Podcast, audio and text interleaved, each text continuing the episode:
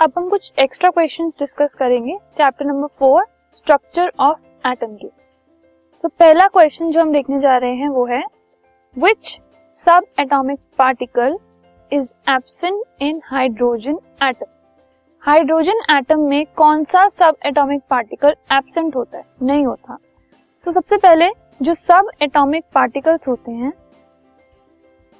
वो तीन टाइप्स के होते हैं।